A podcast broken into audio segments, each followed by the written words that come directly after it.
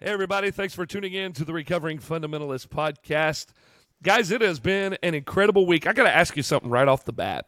Have you ever had your uvula swell up, the, the punching bag thing in the back of your throat? Has that ever happened to either of y'all? You know, JC, I think I've had everything happen humanly possible, and I'm such a such a hypochondriac that I've thought a lot of things happen were happening that really didn't happen, but I don't think I've ever had that happen. Nate? No, no, I've never had that happen that I know of. But Brian, it will happen to you this week. It's it's Yeah, going to happen. you're gonna get it. Brian will be texting me saying, "Man, I, I don't know. There's this new sensation in the back of my throat." Listen, you'll know because it'll you can flop it up on your tongue. It's the most awkward feeling in the world. Listen, when I get really exhausted, I don't know if it's the pollen or if it's because I sleep really hard when I'm exhausted and I snore a lot. When I left Danville, Virginia the other night, I stopped at a hotel and I literally walked in, laid down on the bed, had my phone in my hand, I FaceTimed my wife, I fell asleep, woke up 7 hours later, I hadn't moved, I didn't turn on the TV, I didn't take a shower, I literally fell asleep, woke up the uvula, the punching bag thing in the back of my throat was swollen. And then two nights ago it happened again and I was like, What is going on? It's it's the most awkward feeling in the world. This it's it's weird. Have you ever been into a barn and you've seen like those tape things that hang down and they they attract flies and the flies are like all stuck to the tape? Yeah. Well, apparently your that thing that that hmm. hang you down in the back of your throat attracts pollen. And so you must be like you're the pollinator. I think Oh. that might be it. Either that either that or I just snore like a pig digging for roots and the poor thing's just getting beat to death. I don't know what's going on. Hey, I'm interested though. If you, if one of our listeners, if that's ever happened to you, I actually saw a doctor and he said it's called uvulitis. So I'm interested. Has that ever happened to any of our listeners? Your uvula has swollen up when you woke up in the morning. This oh is well. like a science episode. People never thought they would learn these things on the RFP. hey, Hey, we're gonna help somebody not have a panic attack when their uvula is swollen in the morning. hey JC, will you do me a favor? What's that? Will you please go to a faith healing service and ask the evangelist to lay his hands on it? Please. I got a swollen uvula. Hey, you need to, look, you need to go up to the evangelist and say, ah, ah, ah, oh goodness. hey, we want to thank our sponsors here at the RFP Free Life Soap. You can go to recoveringfundamentalist.org, click on the Free Life Soap tab, use your promo code RFP, and get 20% off of your order. Guys, we got a really cool email this week uh, from a individual who is a student at Golden State Baptist College. We shared this on uh, our social media, but I want to read this on here for those that aren't on our social media. Uh, it said, I am a student at Golden State Baptist College, and I obviously was required to attend the camp meeting this year. I've noticed a few things that I knew weren't in the Bible that these preachers had preached before, but because of the way I was raised, I never questioned anything. Well, this year was totally different. It felt as if I had woken up and realized what a gross misrepresentation of Christ this preaching was. The more I read and studied, the more I knew uh, that the God they were talking about was not the God I know. I said all that to say this finding out that you've basically been lied to the past 22 years is a hard pill to swallow. I can't thank you all enough for this podcast. I found it right when God knew I needed to hear from other Christians that had made it through these doubts and struggles and still remained happy Christians. This truly is a ministry and has helped me more than I could ever say. man, praise the Lord. That's incredible. So good. That is and, and really there awesome. are people online that are going after this person and trying to make accusations and the funny thing is they don't even know who it is but they Right. automatically assume that they're you know just totally wrong and not believing in god and assuming the worst about them the crazy thing is this is not the only message we've gotten like this we've gotten hundreds of these messages from college students from all different types of people and Yeah. it's just it's just encouraging knowing that what we're doing is making a difference in people's lives. And the thing I love about that email is they said that they were going deeper in scripture and studying it for themselves. And there were pastors online that attacked them for saying that. That is what the Bereans did, and Paul commended mm. them for that. Go to the scripture and see if what your pastor is saying is true. I mm. love it. of course they get angry when somebody actually studies the Bible for themselves because then that proves that the Holy Spirit of God can guide you into truth and there isn't this man of God mm. who receives secret messages from God that you could never comprehend or understand. You're right. Hey, speaking of man of God, I just have to. Uh, I feel like can this be like a personal confessional? Just, just We've already talked my- about my swollen uvula, so go two ahead. of my closest friends, and well, three now with the guy we're interviewing today, and then you know all of our listeners. I just feel like I need to clear the air. Today was my final Sunday at Hope Church in Trenton as the Yeah. lead teaching pastor, and it, very, very sad, very bittersweet. Awesome service today, but two things that I think you guys need to know about me. Okay. Number one, I, I signed someone's Bible today oh my gosh. there was there was a, a precious sweet elderly saint in our church and You she asked me you to, know somebody. to sign The her podcast Bible. has gone to his brain. I can freaking so hear it now. I trust me. I didn't sign it like I, I basically wrote her a note, just said how much she meant to me and my family, and then I signed my name at the bottom. So that's But the other cravat. thing is, the other thing is another dear family got me a, a coffee cup, which was really cool. It said, "Be careful, you might end up in one of my sermons." That's like my new favorite coffee cup. It's really cool. But the other thing they got me was a pen that says, "Does anybody want to guess?" Man, man of of God. God. Yes. So I have a man of God pen, and I may sign someone else's Bible with that very pen. How how awesome would that be? Gospel Light has no idea what they're getting. I, I'm leaving. I'm leaving the RFP. Look, we get a whole freaking year, and he signs a Bible. listen. We we get we get a letter from a college student that they're progressing, and then we get a a confessional from Nathan that he's digressing. Hey, What in the when- world is going? Nathan, is it your injured tongue? Because JC's having problems with his swollen uvula, and you're you have a, an injury on your tongue. Yes, I do. I actually, you know how you bite your tongue occasionally? Man, I gashed the side of my tongue. It's in two pieces right now. I mean, That's it's, it's horrible. But yeah, yeah, it's try preaching with that, man. It's it's really hard. I I think we're being attacked by Satan. I think that's what's happened. Mm. He's coming against us and attacking the the parts of our mouth that we use to communicate the gospel. That's that's what I'm going with. Watch out for your face, Brian. It's going to be your moneymaker. hey, no, no danger in that. But oh, you know, Oh, man. when when I put that tweet out about you know guys signing Bibles as if they wrote a single word in it, I didn't know that was going to become a thing. Unbelievable. But you wouldn't believe how often people get in touch with me now and send me messages and and people joke about that. I didn't know that was going to become a thing, but uh, I guess I'm going to be known as the anti-Bible signer.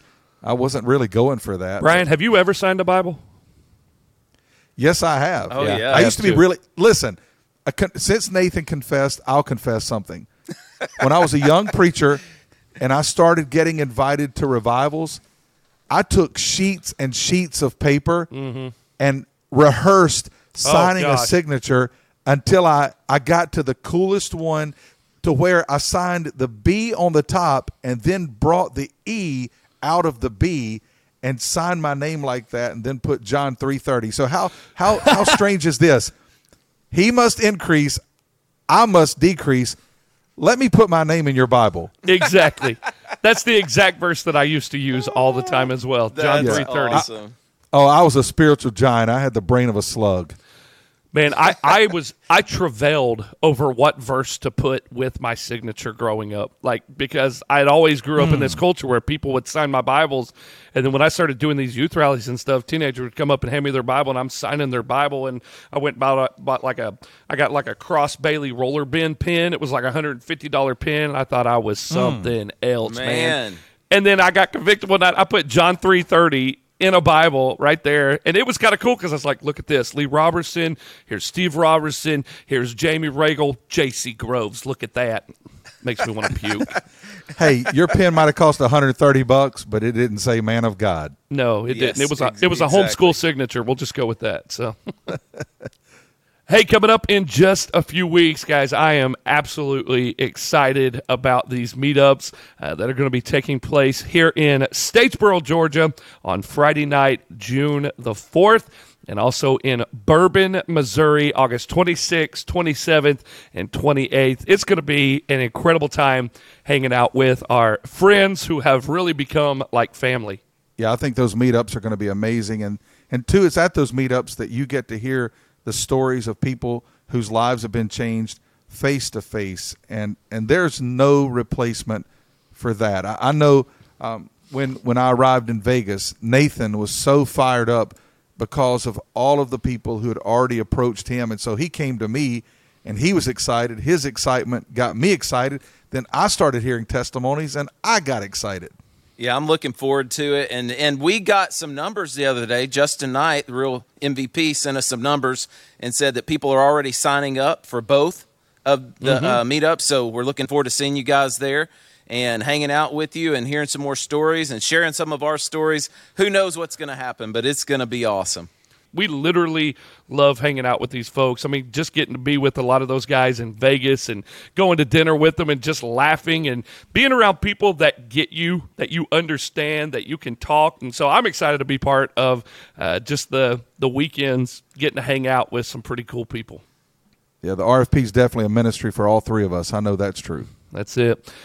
Well, speaking of ministries, I'm excited about today's episode. We've got an incredible young man on the podcast uh, who I've never had the privilege of meeting. You two have had the privilege of meeting in person, uh, but Hunter Strength is on the show today with a very unique story. And uh, I think we need to go ahead and jump right into it. Y'all ready? I'm ready. ready. Let's go.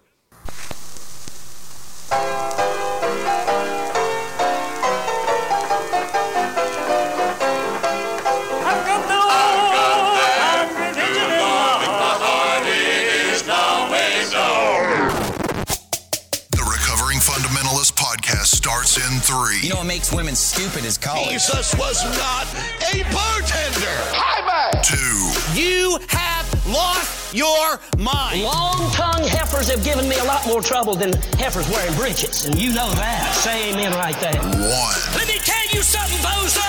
They'll be selling frosties in hell for this boy. Put on a pair of pink underwear. Amen. I sucked my thumb till I was 14 years of age. Hey, everybody. Thanks for listening to the Recovering Fundamentalist Podcast. We're your hosts, Brian Edwards, Nathan Gravatt. I'm JC Groves.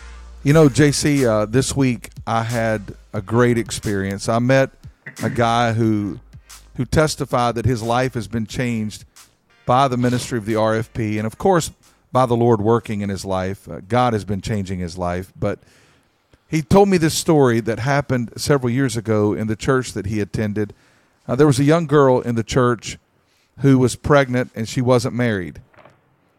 And the pastor literally forced her to come up and to stand at the communion table during the entire service while he preached an entire sermon about her sin, called her various names, belittled her, demeaned her as this 16, 17 year old girl stood in front of the communion table and wept like the like a baby the entire time that she was being humiliated. And she left that service and would not darken the door of a church building again. I don't blame her for that. Man. But, you know, I know that we get accused of a lot of things and a lot of people say bad things about us. But if we can deliver people from those kind of situations, help people avoid those kind of situations, and if we can say to the people who have experienced those kind of situations, that was a man, that wasn't Jesus. That's mm. not the way God loves. Yeah. If we can restore the brokenhearted and we can help those who would be brokenhearted or led into error, guys, I love what God is using us to do. And let people launch grenades, do whatever they're going to do, let them verbally assault we know that what we're doing is making a difference and that our desire is to make a difference that honors and glorifies God in the lives of people. Yeah, I've had a lot of pastors let me down. I've had a lot of church members let me down, but Christ has never let me down. And uh, I'm a Christian because I'm a follower of Christ. And there are so many people that we've had the opportunity to, to point back to Christ And Brian, that's that's a typical story, sadly, but uh, and and we had some exchanges on Twitter this week with people saying that oh, there's just a few people that are doing that. Man, come on, you you hmm. got to be kidding me. Why is this resonating with so many people? This is happening out there, and it happens more broadly than people want to admit. And and I'm thankful that God is using us to set people free. Amen. And I'm real excited about interviewing my good buddy Hunter Strength today. Brian, this is another one of my friends that you introduced me to. You know, I think Nathan, one of these days, you're going to have to take me to Champy's Chicken and buy me a plate of chicken for all of the great people God's allowed me to introduce you to. And uh, and hey, you carry your own weight because once they meet you, they love you.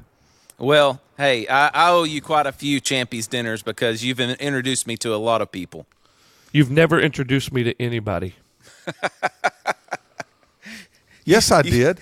Who? I inter- I introduced you to my daughter, Jonathan Wright. I introduced you to Clint Connor. I introduced you to several people the other day. Man, those are some incredible people. I take it back. Thank you, JC. Well, Hunter, thank you for joining us today, man. How you doing? Doing all right, guys. I feel like I have had the privilege to sit on stage at the National Sword of the Lord conference. I, I, I feel like I am being given the opportunity to sit at the cool evangelist table after a huge tent meeting. I, I I was deciding, trying to decide whether I was going to speak to you guys or not. We were we were trained not to speak to liberals growing up, but I've I've already broken so many rules. I've been so far so far separated that, that I guess I'm too far gone. So we'll, we'll we'll talk to you guys tonight. Well, Hunter, you were on the fast track to be at the Sword Conference, to be one of the speakers, to be at the top of that world, but the Lord has seen fit to reroute your life. Hey, Hunter, you do know that you just did something that is independent Baptist. What did I do? You referred to yourself in the plural. We we have a sermon to preach to you today. The Lord's given us something Yes. for you. Yeah. Please Yeah, pray you for ju- us. Yeah. We're so You excited to hear said, you. Yeah, you just said we're going to talk to you tonight. So uh, I had to call you on it, man. I had to. it's still etched still etched into me. Yeah. Well, it's very, very fresh in you. Right. Oh yeah. Well, Hunter, why don't you start out by just telling us a little bit about your your story, your childhood, your salvation experience, and then we'll kind of get around to the reason that we're having you on today. Absolutely. So yeah, I I, uh, I grew up underneath uh, uh, Pastor Dennis Carter, and he was actually a, uh Tennessee Temple grad, and uh, was honestly probably probably one of the, the greatest men uh, I've ever known. Uh, we would have some disagreements on some things, but he genuinely was just a, a wonderful man, uh, and we were we were there with him. Uh, my mom was one of the first people born in that church under his leadership, and so we were just in love with him. And, and he passed away from cancer in, in 2009, which led us to a um, a large church in the area. And uh, when we got to that particular church, uh, I began to I began to really hear about these these things called mixed bathing, and uh, and, and not going to, to the movie theaters and uh, contemporary music is straight out of hell. And, and so I figured that maybe I had just been uh, uh, been uh, blinded from from sound doctrine and from strong preaching. And so we went there for a while. Ended up going to a um, a Bible camp one summer and made a really what I what I looking back would say was an emotional appeal, and uh, was stirred up for quite some time, and and, really later on uh, as we we went to public school, I, I fell away from from the Lord. Um, and genuinely, I don't believe I was ever really converted. Uh, lived just a, a wicked life uh, based off an emotional experience I, I had as a 13 year old. And uh, but uh, my senior year in high school, I genuinely came to a sense of understanding of, of my depravity uh, and my hopelessness without Christ, and uh, and that was when I trusted the Lord as my Savior. My life was completely uh, changed uh, that day, and uh, so after that, I got plugged in at uh, my singing church, which was in Boiling Springs, back in my hometown, and began to get deeply rooted in that. We were never particularly constantly faithful growing up in the church, so I, I wouldn't say I was deeply exposed to fundamentalism until really my senior year of high school going on, and uh, really from from from that time forward, we became to, to be pretty deeply grounded uh, into that world. um, but yeah, I, I'm Hunter Strength. Uh, I, I actually uh, am in the midst of, of transitioning out of our past, my pastor up here in uh, in North Carolina. Uh, I'm married to to my wife uh, of over three years now, Reagan Strength, and we have one daughter uh, named Ella who just celebrated her first birthday, and and it's been quite an interesting journey. So excited to really cover that with you guys tonight. Hey, Hunter, a lot of people would recognize your wife's family. They are a talented bunch of people. I think everybody in that family Yep. plays and everybody in that family sings. Uh, they recorded one of my, they've recorded several of my dad's songs, but one in particular, If You Only Knew. And their version of that song is my favorite. Uh, they are amazingly talented. So why don't you tell everybody your wife's background? Because I think a lot of our listeners would recognize that. Yeah. Uh, so my wife's uh, her maiden name is Rochester, and so she's from the uh, from the Rochester group. She's from the Brady bunch. Her her her dad is, is Brady Rochester, and, and an interesting story, a tidbit about that. I actually uh, when I met her, I didn't really understand uh, what the Rochesters were, uh, and, and so when when this delicate little Rochester girl meets me at a camp and asks me what what do I like. I had a man bun and just was quite an interesting character. I looked at her and said, "Well, of course I like Metallica," and uh, and, and so that's hilarious speaking to a girl from the from the from the Rochester family.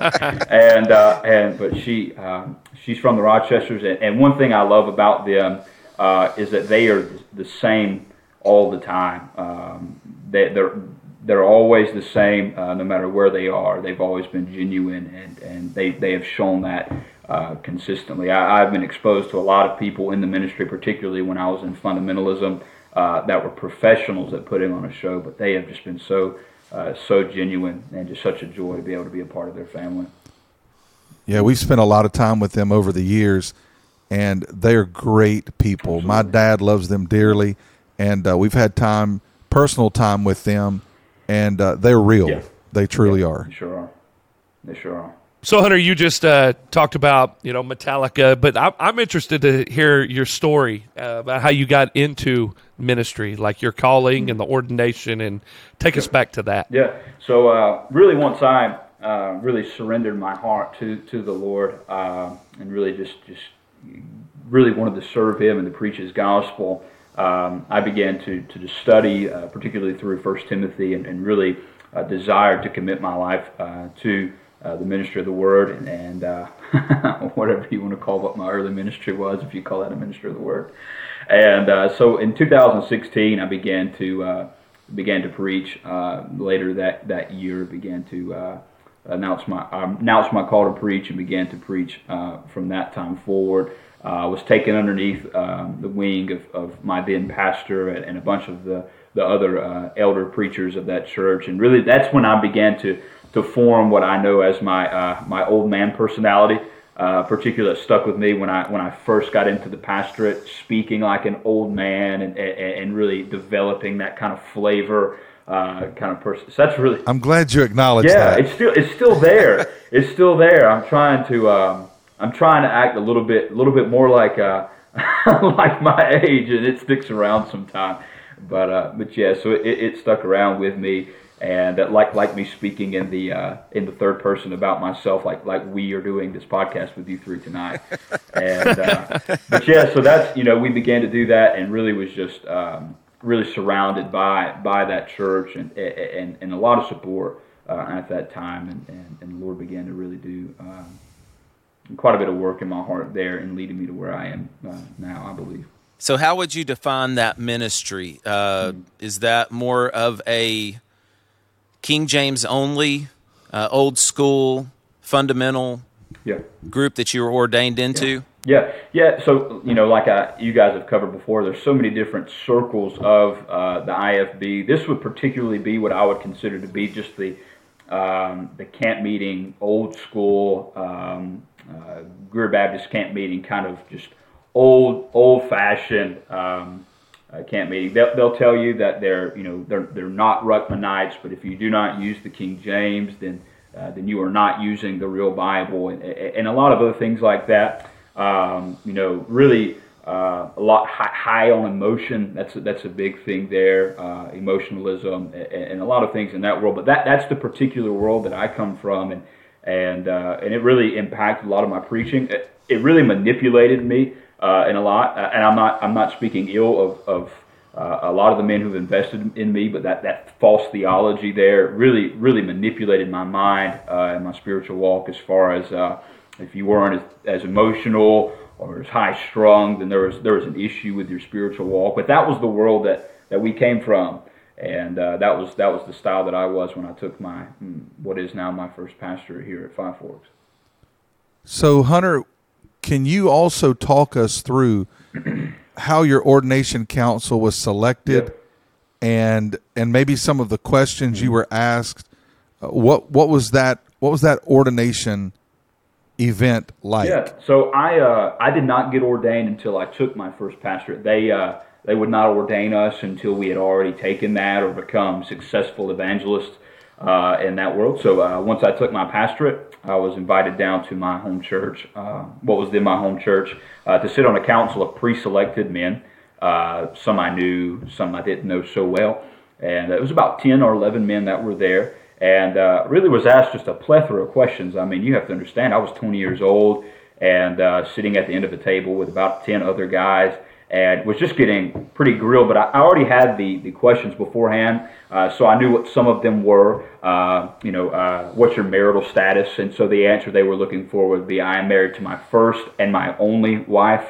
Uh, uh, you, you, would, you would be expected to uh, give a statement upon your belief of the gospel, your belief on the rapture, your belief on translations, and, so on and so forth, like that. And uh, I don't have it here with me. It's in the mail right now, on its way back uh, to to return to sender.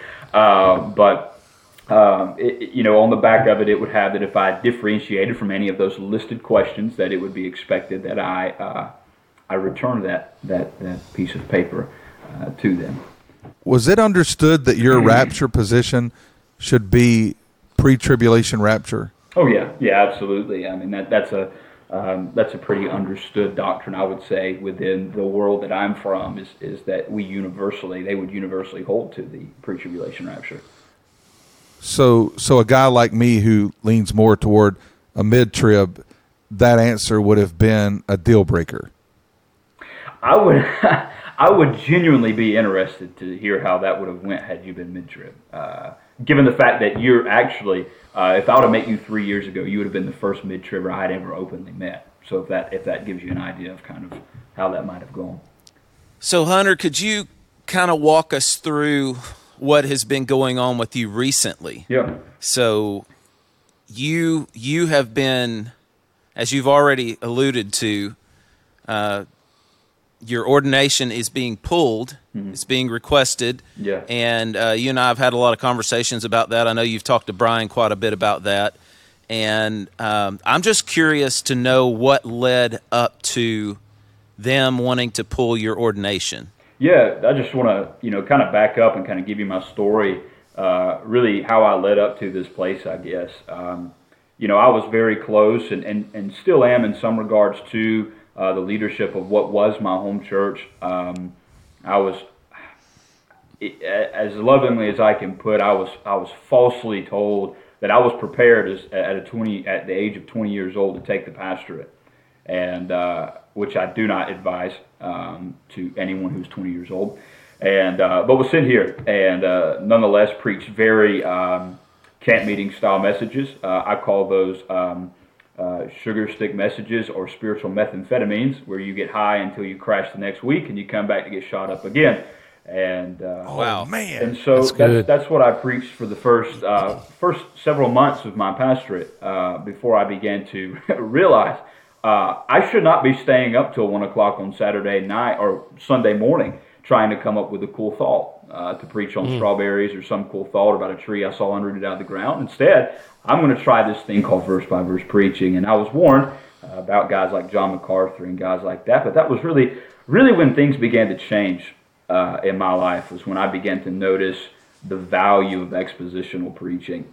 And uh, about the time that I began to take root in that was actually the time that I discovered you guys. And Josh Teis really led me into meeting uh, you guys and finding you guys from the get go. And that's really when things just be, it was the perfect storm. Uh, expositional preaching, Josh Teis is that Bridgeway, and, and you guys together at the same time uh, really began to, to help me. Uh, later on, as I began to crave uh, deeper expositional preaching for my congregation, uh, I began to question a few things. Um, I began to listen to the podcast and began to question some things about the movement. And uh, as I began to question them and, and, and, really to look deeper, things began to open up and, and more questions began to form. And, and so, really, we got here. I would say the reason that I reached where I am at is solely because of verse by verse preaching. And this is really what led up to uh, really what we're talking about here uh, today, which is then pulling my, my ordination. Hunter, you just said exactly the very thing that changed my life. It really frustrates me when guys say, Oh, you just wanted to compromise, or they've actually accused the three of us of being caught in moral failure. Mm. And because of moral failure, we are who we are now. We are these recovering fundamentalists. Yeah. Uh, by the grace of God, you know, God is has protected me against my own stupidity. I'm grateful for that. Yeah. But it was never a desire to be a compromiser. It was never a desire to be a liberal. What changed my life was actually reading the Bible. Absolutely. Yeah. yeah. and what yeah. was sad was I'd been preaching and never really studying the Bible. Yeah. Yeah, absolutely. And the thing is, is that we, we might be considered compromisers, but I'll be honest, had I not discovered this, when God brought me to this place of just this perfect storm, it was not that I was recovering from the fundamentals of the faith, but it was that I had in my own heart had a personal reformation and had re- recovered the fundamentals of the faith, and it revolutionized Amen. every aspect of who I am. And, mm-hmm. and just in case, I know there's there's a particular group of, of old friends who will be very intrigued by me being on here. I am a Bible believing Christian. I hold to the fundamentals of Christendom. Now, that doesn't mean that I, am going to break fellowship with you over not agreeing on tertiary doctrines. I hold to the fundamentals of the Christian faith. And if I had not discovered expositional preaching and had these ministries not united underneath me, I would not, even as a pastor, be able to, to deeply defend them as I am called to do. And I'll be honest, a lot of the men who I personally know who have turned against me, who are pastors, will not be able to effectually defend the fundamentals of the faith. But they can defend their standards and they can defend their preferences. And so that's an issue. Man. Man. Yeah, that that is an issue and it's it's been interesting watching the backlash as people have come after you. Yeah. Escalating up to the point of pulling your ordination mm-hmm. and demanding that back. Yeah. Um, but as as I've talked to you and you and I've had many conversations, uh, you're going deeper in God's Word, yeah. learning more about true Bible historic church doctrines, yeah. Orthodox church doctrines, mm-hmm. and going deeper in your faith than you've ever been, right. and seeing the holes in some of these fake doctrines mm-hmm. like KJVO. Yeah. And uh, we're about to do four episodes on that, thanks to you setting us up with uh, Mark Ward, mm-hmm. and really looking forward to those things, th- those episodes being released uh, because I think that's going to set a lot of people free. But you started seeing some of the holes in these things. Yeah. So what did the what did the conversation start looking like between you and, and some of the people that that you looked up to yeah. who started turning on you? Yeah, I began to notice um, really quickly uh, a lot of alluding to uh, drowning in knowledge, or, or you're just preaching over people's head, or, or, or, they can't handle that. It's really not that important. Uh, one of one of my favorite things that I began to receive, and um, was I believe I counted that it was uh, 15 different times in, in one month in particular where things began to explode. That I was called an intellectualist. And in the world that I come from, being an intellectualist uh, would essentially equate to the fact that you study the Bible as a textbook. You do not have the fruits of the Spirit. Instead, you're trying to elevate yourself upon and above the other brethren, which is so far uh, from the truth. And so, uh, really, these conversations began to be almost as though I was belittling uh, fellow brothers. I can tell you that there was one time where I began to notice really, really weird disagreements between the Orthodox forefathers of the Baptist faith and what we know to be independent fundamental Baptists. And as I began to notice that and began to really try and shape my pastorate, I began to speak to other pastors, particularly some that were around me. And I remember one who had always asked me to be um, to be open with him. He wanted to be my personal discipler. And, and as I opened up to him uh, and, told him just some of the things that I was noting uh, that were going on there, it quickly uh, turned into a two and a half hour uh, where I was warned that I was going to lose my family, my ministry, my friends, my name.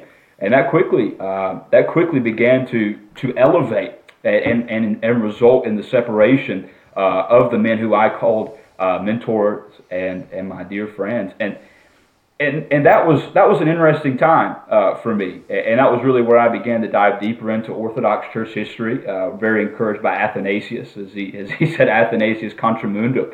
You know, as he had been banished constantly for the Trinity, Athanasius just looks to them as they say, Athanasius, don't you know the whole world's against you? And he says, well, then it's Athanasius against the world. And so I made a, a clear statement to myself, to my wife, and, and really to my congregation Regardless of what others think, we are standing upon the fundamental truths of the Word of God. And no matter if they separate from us, I will not be held accountable for holding my people to extra biblical standards. That will not be the case in my pastorate. And that, that mm. began to be where I was um, where I was quickly separated from, uh, no longer welcome in some fellowships. But Hunter, you still believe God's word. Absolutely, absolutely. I, I am I am more strong today and more equipped to defend it than ever before. That God's Word is the inspired and preserved Word of God. And it's trustworthy, and, and it's needful, and it's beneficial, and it is the Word of God unto salvation to all who will hear and believe as the means that have been worked through by the Holy Spirit. I, I firmly hold to that doctrine. Firmly. Hunter, do you still believe the gospel with all of your heart? More than ever before. As a matter of fact, I, I received a text message uh, just just a few hours ago, and, and, and if I can share this with you, uh, it really just, honestly, I'll be honest, it, it, it, was the best thing that I've ever received in my entire pastorate. This guy said this. He said, uh, You preach against the traditions that our churches are so concerned with, and you preach God's word. We've tasted of the true gospel preaching of grace, and I pray it doesn't stop. I can't imagine any man will ever fully understand the gospel, but I see it in a way that I can truly say I haven't before. I, I now have an idea of just how alive it is. I don't know the extent of our relationship, if it is symbiotic or not, because I, I, feel that what I've learned from you is far outweighs anything that I've done for you. And I hope our friendship continues and even strengthens. Look, when I began to study the truths of the Word of God and Orthodox faith, I noticed my people and those who I was able to speak of as grace infiltrated the depths of my heart and came out through my ministry. It affected those around me if I could keep rambling on here for a minute, I'll tell you another message that I received um, uh, just today. Uh, a lady, a lady texted us, and, and uh, I, I, believe I probably sent it to uh, probably to one of you guys, and she said this. Um, as I announced that I was leaving, she said, uh, "I've been debating whether I would uh, text you, but decided I, I would." She said, "I was heartbroken when they told me you were leaving, but to be honest, when you first came to our church, I didn't like your preaching style at all." she said, "I had my fill of the IFB." And shortly after losing my mom, I started praying that God would reveal to you His grace, and I believe that prayer was mm. answered to the max. I trust that the Lord, I trust the Lord that your next step is the best, and I'm grateful you're helping in this transition. I pray that our next pastor will be grace filled. Look, what God did was not me merely trying to be better than the next man, or me trying to be popular or less Christian. This is truly the recovering of the gospel in my own life, and it has revolutionized mm. me completely. So, Hunter, do you have a desire to rebel against Romans 12 1? Absolutely. That not. you wouldn't present your body holy and acceptable to God, which is your reasonable act of worship? Absolutely not. Of course, I hold to Romans 12 1. So, then what would motivate these men to turn on you? That's why I'm asking you these questions. Because you know, I lived through what you're living yeah, through. And what was interesting enough is that I, I, I still uh, preach uh, in a suit Preached in one this morning. As much as I feel like I'm dying wearing a tie every I, I do it. And uh, and as a matter of fact, I, I still have my hair cut, and I do have facial hair, so that could be that could be it. Mm. That could be what happened. Uh, but still, I still use uh, the King James. I still preach out of it. Uh, I still preach verse by verse through it. I'm not pulling exterior sources. I'm preaching it faithfully. I'm not sure exactly what, what I've done. Uh, we we don't even have contemporary. We still use redback hymnals in our church. Man, eh, come on. Exactly. I mean, come on, guys. Our pews are still padded. We don't even have chairs like the liberals have. We have pews, right? and so I'm really not. I'm really not sure exactly what I've done aside from just dive deeper into the gospel of grace. Hmm. So, what was it that caused them to request your ordination back? So, a friend of mine had apparently, um, you know, in the in the RFP page on Facebook, I, I noticed that there was a member in there from a from a very uh, legalistic church back home, and, and I just figured maybe he had um, maybe he had found you know the podcast and it, it helped him. Uh, but nonetheless, he went and told a few guys, and and uh, these guys were considered really my best friends, and and so they they asked me, hey, what is this? And so I began to explain to them, hey. Um, you know, as a part of this, I've been I've been following you guys and really been friends with you guys from not the beginning, but for quite some time, and just began to explain to him what we believe. We are not recovering from the fundamentals; we're recovering from the hijacked fundamentalist movement, and began to explain to mm-hmm. him that that we do not reject the gospel, but we also do not reject brothers who disagree on tertiary issues. I began to explain how we're not going to separate from you over stylistic preferences or even people using faithful translations at home and at that moment, that, that was that was when I knew I had messed up because after that, I, I was quickly contacted uh, as as this man who is considered uh, one of my dearest friends began to take that to um, some other guys who were on the ordination council, uh, and it quickly began to put pressure on my my ordaining pastor. That particularly that one statement, faithful translations.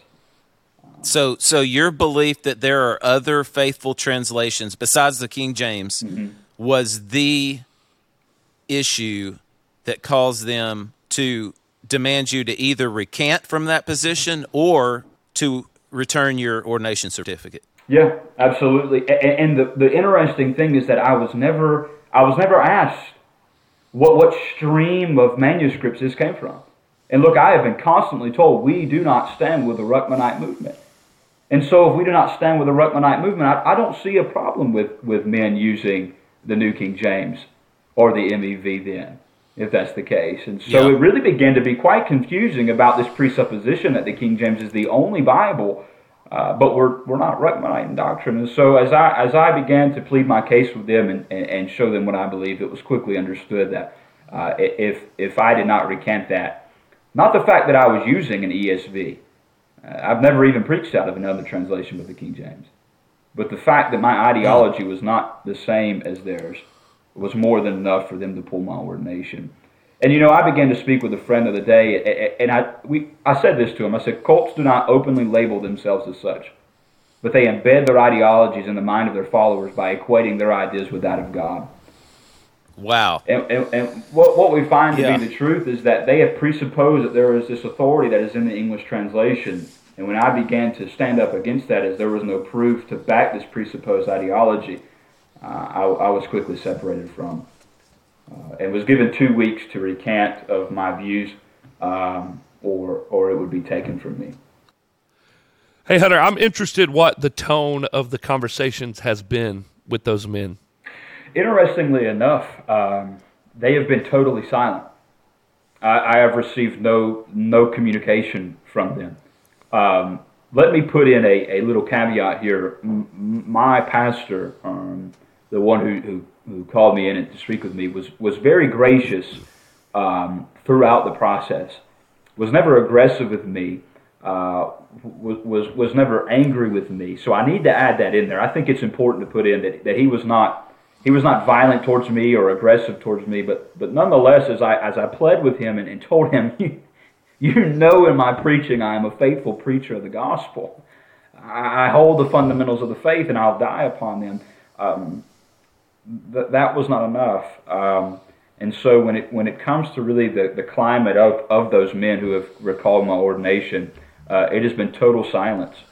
Um, That day that it was told that if I do not recant, uh, they will recall my papers. It, it, ended in quite an odd way. As as they looked at me and he told me that that he believes, and then I, this is verbatim, that I will grow and, am going to go on to be a great apologist and defender of the faith, who is going to preach the gospel faithfully. And I simply had to look at him and say, if that's the case, then why are you withdrawing my ordination if I am a faithful brother who is preaching the gospel? But that is simply just what happens when we're from this worldview. It's not merely enough that I am just going along with practice. My ideologies have changed, and that in My itself goodness. is a threat. So, Hunter, I don't think I've even shared this with you yet, but th- that exact same thing almost happened to me. One of the mm-hmm. guys on my ordination committee heard that I was no longer King James only, and I still will affirm everything I said about the King James. When I was ordained, they asked me what I thought about the King James Version of the Bible. I told them I thought it was a faithful translation, that it was God's word, that it was preserved, that it was that it was true, that it was trustworthy, that it was our you know our our final authority in faith and practice. They never asked me about any other versions. They des- didn't ask me what my what my opinion was on other versions, and and most of the guys there knew. I think except for this one guy, just assumed I was as KJV only as he was, and then a few years later, when he heard you know what my position was, and mine hadn't even changed, he just found out about it. He reached out to my dad and one of the other gentlemen uh, that that stood up for me and told them that you know they needed to pull it. Well, my dad and this other gentleman stood up and said, "Hey, he he's a faithful gospel preacher. Um, he's being faithful in the ministry, loving his family. He believes that the Bible is God's word. We're not going to do this. We're not going on this witch hunt." So that almost happened to me, but I had some men that stood up. You didn't have any men on your ordination council, which it sounds like is about 10 guys. You didn't have any that stood up for you. Yeah, I, I stood um, completely alone. Um, uh, there are many men. I'm not sure if the whole council even knows or not, uh, but none, none of the men from my council uh, have reached out to me. Uh, no one has, has spoken to me and to express that they know I'm, I'm still faithful in the gospel. Look, I mean, even if, if by chance some of the men on my council are even listening, you know, you know I hold to the fundamentals of the faith. And you know that should it come, I would die alongside of you to preach the gospel of Jesus Christ. It is not as though I've become apostate. I am stronger in the faith and in the knowledge of the gospel than I ever have been before. But I refuse to bend to the standards which have no scriptural basis. You know Yeah. that they're not there. And you know that they're not worth dying over. Well, you know, Hunter, it's really sad. I've listened to you preach, and by the way, you are an incredibly competent preacher of the gospel of Jesus Christ. Man, you bring out powerful truth. God has given you the mind to understand deeper things, and I really admire that. It's amazing to me that one of the loudest voices has been a flamboyant young evangelist who doesn't mind screaming to a congregation that depression is not even real and that if they're suffering from depression then it's a spiritual issue in their lives. And then he doesn't mind taking a swipe and an attack opportunity at a man who's been preaching at least three times three and a half times longer than he's even been alive mm-hmm. But yet you're a faithful preacher of the word of god and that's unacceptable but scriptureless ranting is acceptable. Yeah. I hope I hope you can divide that in your own mind so that this doesn't create any kind of spiritual insecurity in you. Yeah, yeah. It, it, what's interesting enough is that out of the whole council, uh, the men who most sternly called for my uh, my return of my papers were the two youngest men uh, on the entire council, and uh, so they would have been the generation that I would be serving alongside in the next 20, 30, and 40 years. Um, and, and so to see that be the case, and it, it's been something quite interesting to, to, to know that they know me personally.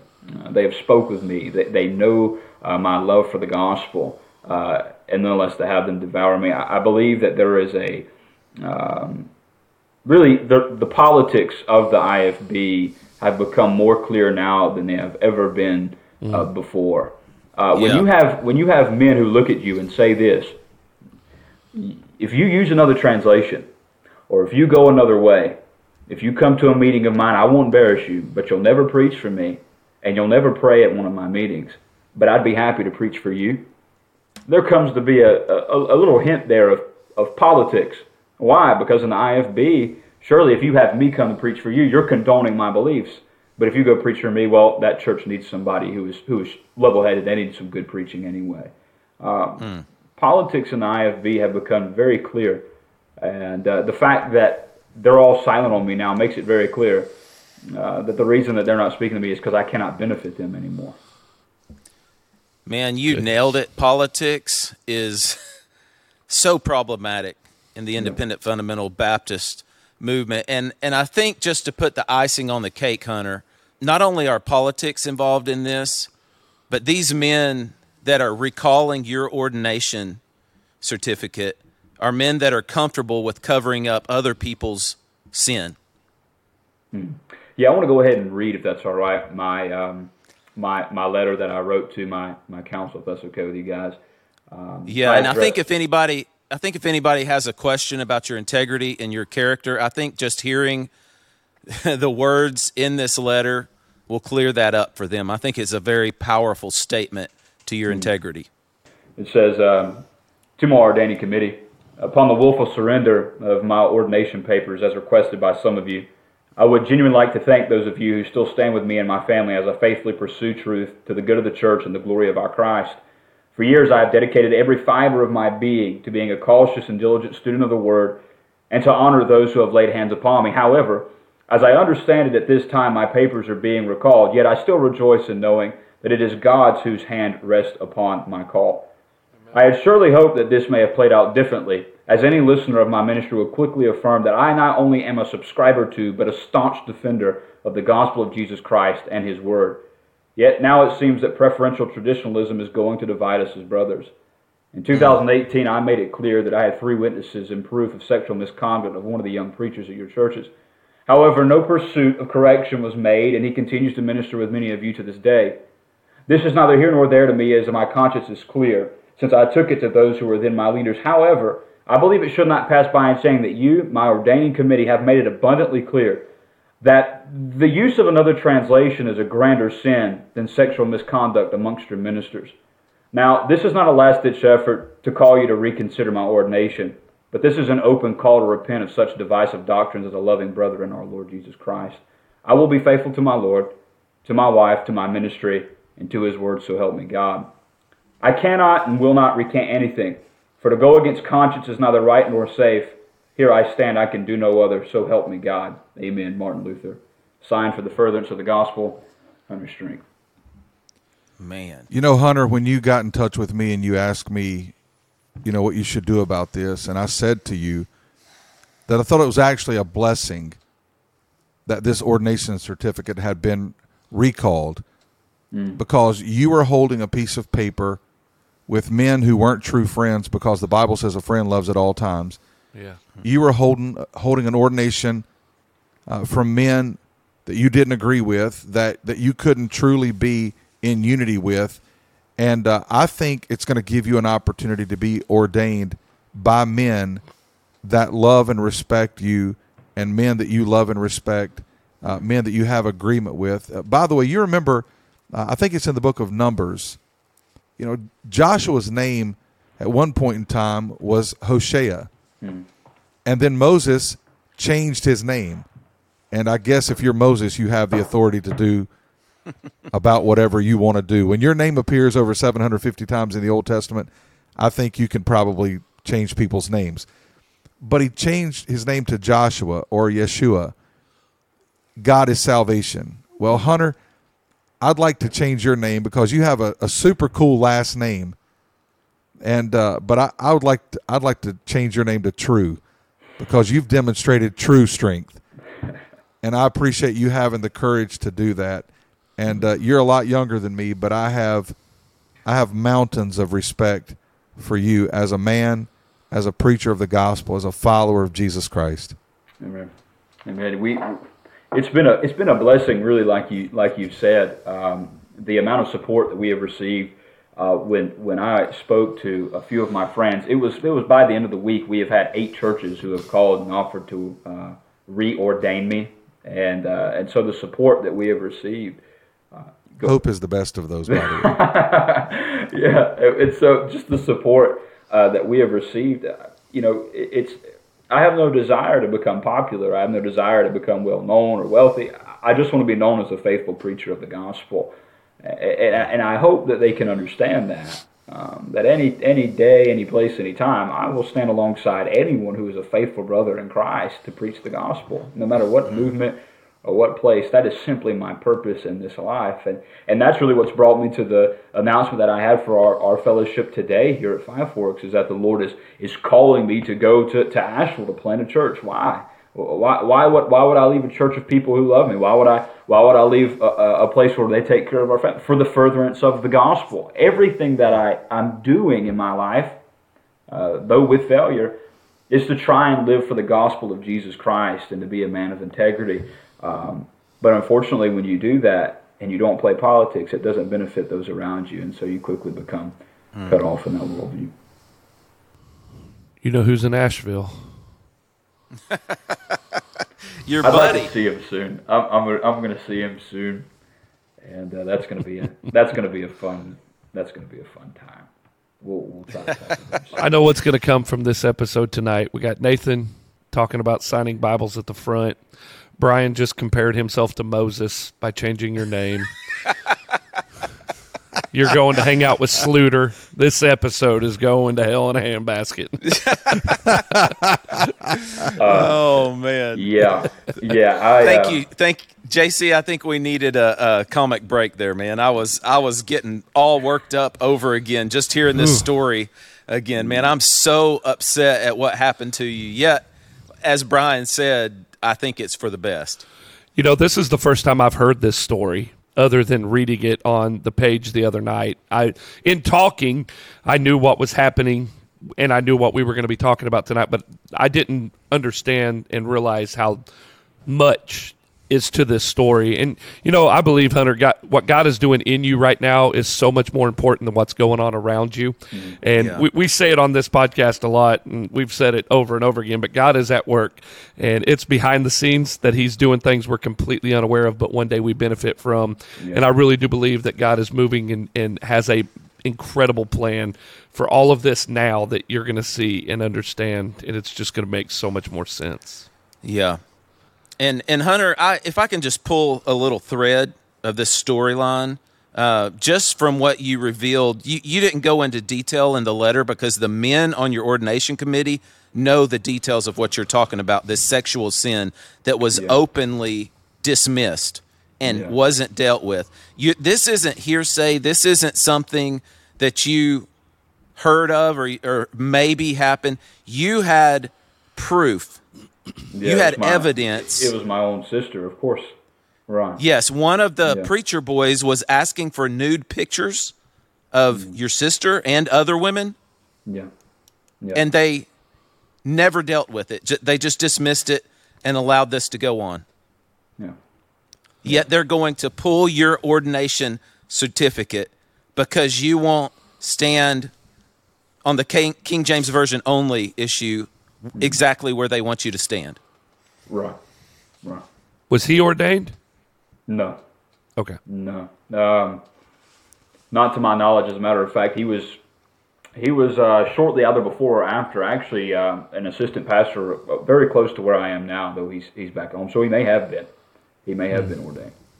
But he was well, active man, in would... the ministry and he was serving, and they yeah. allowed this to go on. Yeah, and he still is. There was never any discipline time. There was never any disciplinary actions taken.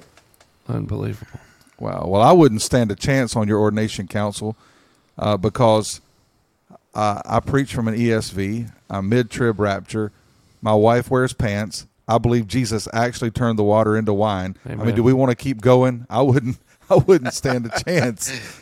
You're you're making my uvula swell, getting saying all of these, saying all of these contrary doctrines here. yeah, he's allergic. Good. He's allergic to recovering fundamentalists. That's oh right. my gosh.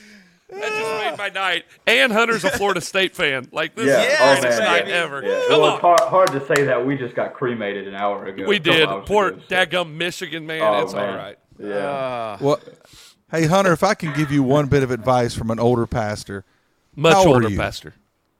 How old am I? Uh, Twenty-two. Yeah, twenty-two. So you're 22 years old. Listen to me. Be your age. Yeah. When I was a young when I was a young preacher, I looked up to older men exactly like you, and I remember as a young guy going and buying uh, all double-breasted suits, and uh, I bought some.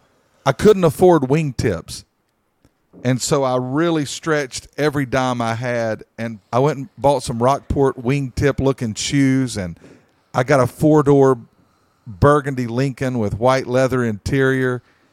And back then I had hair and I combed it over to the side. And this might sound silly, but all of the preachers I looked up to, they were a little heavier. And so I remember joking about the fact that I was eating a lot, but I thought it was cool if I gained weight, combed my hair over to the side, drove a Lincoln, wore suits. And years later, my wife told me how she feels like, in so many ways, those years of our life, they were stolen from us because I was trying to be who I wasn't. It's not a sin to be faithful to the gospel and be your age. Yeah. You'll Amen. only be 22 one time. Enjoy it. Be true to your wife, faithful to your daughter, faithful to the word of God. Love the church of Jesus Christ and be your age. Mm. Mm. And you're gonna have to edit this out, but pimping ain't easy, and Brian was making it look good.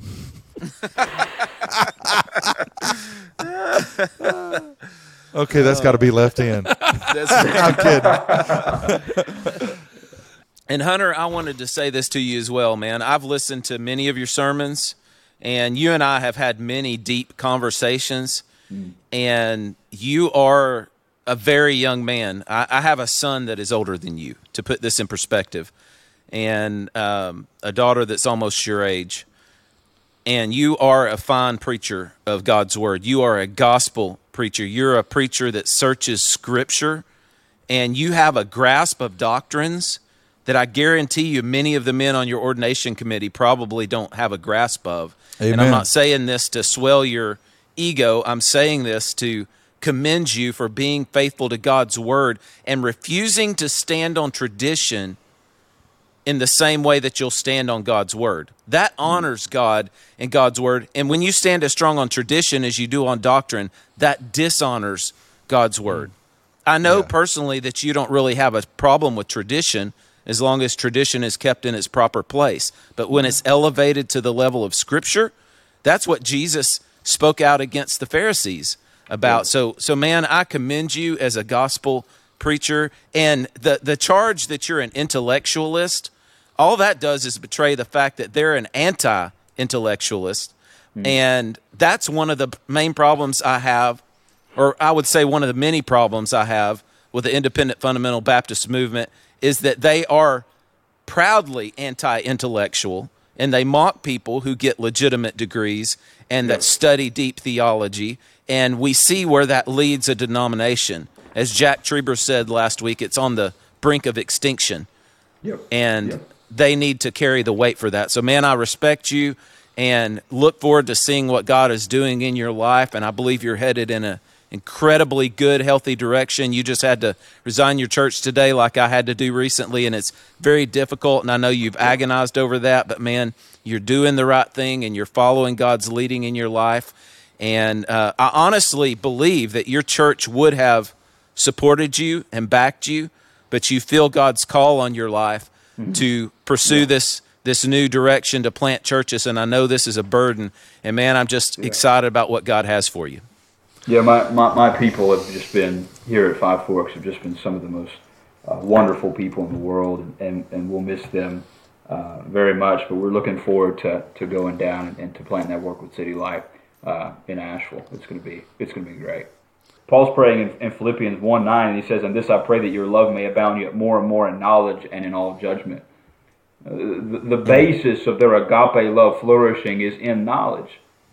And in Yeah. the, I, I find it interesting that in a movement that is so anti-intellectualist, they lack so much love for faithful brothers in the Lord Jesus Christ. Paul said that our basis, the, the, the seed that is going to flourish in love uh, towards the brethren, is in the knowledge of the Lord Jesus Christ. And can I, can I just say uh, quickly that you know perhaps you are a part of my ordination council or, or, or a friend who has cut me off. Can I can I challenge you uh, to to study genuinely uh, what the doctrines of the faith are?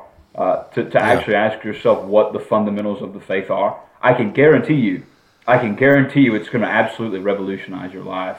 And when you finally recover the gospel of Jesus Christ, when it, when you when you have your own own spiritual reformation, it, it will change everything completely. I assure you of that. Get into your Bible, and it will change your lives.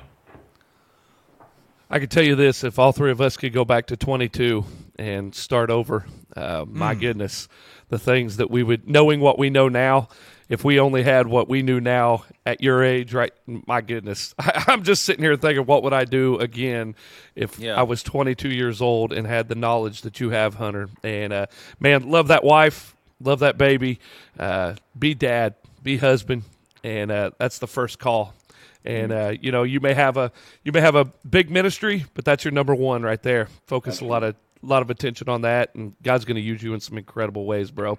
I know there's a generation that Brian and Nathan and I are speaking to.